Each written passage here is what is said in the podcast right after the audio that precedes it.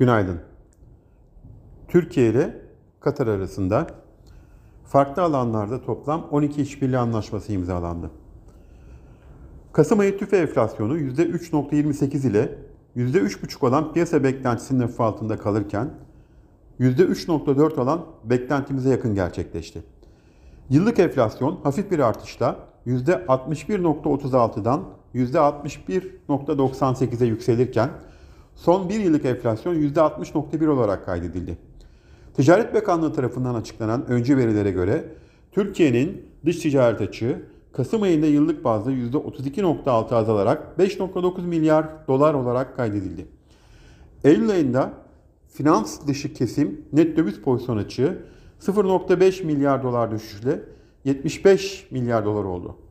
Amerika'da fabrika siparişleri Ekim ayında aylık bazda %3.6 daralırken %2.6 seviyesindeki düşüş beklentilerinin üzerinde daraldı.